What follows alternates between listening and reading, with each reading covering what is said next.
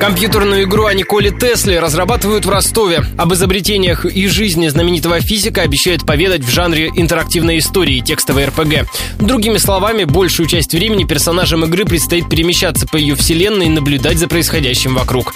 Впрочем, ждут игроков и логические загадки, рассказал радио Ростова один из разработчиков Петр Кленкин. Игра экспоненциально растет в введении. Запускается просто катушка Тесла, трансформатор. В актах э, уже башня Вандерклифф знаменитая, эфир, влияние на погоду, году все вот эти вот мистерии, которые с ним связаны. Геймплей разбавляется. Это элементарными физическими задачками. На основные законы Ньютона, на еще что-то. Они достаточно элементарные, но физику надо знать немножко. Там, например, вот главный герой на стройке познакомится с Теслой. Там надо будет, например, с помощью первого закона там мешки перетащить. Рабочее название игры «Воспоминания Теслы» уже готова ее демо. В ближайшее время его выложат на краудфандинговую платформу Indiegogo для сбора денег на проект. За собранные пожертвования разработчики, а это трое студентов, наймут профессионального художника.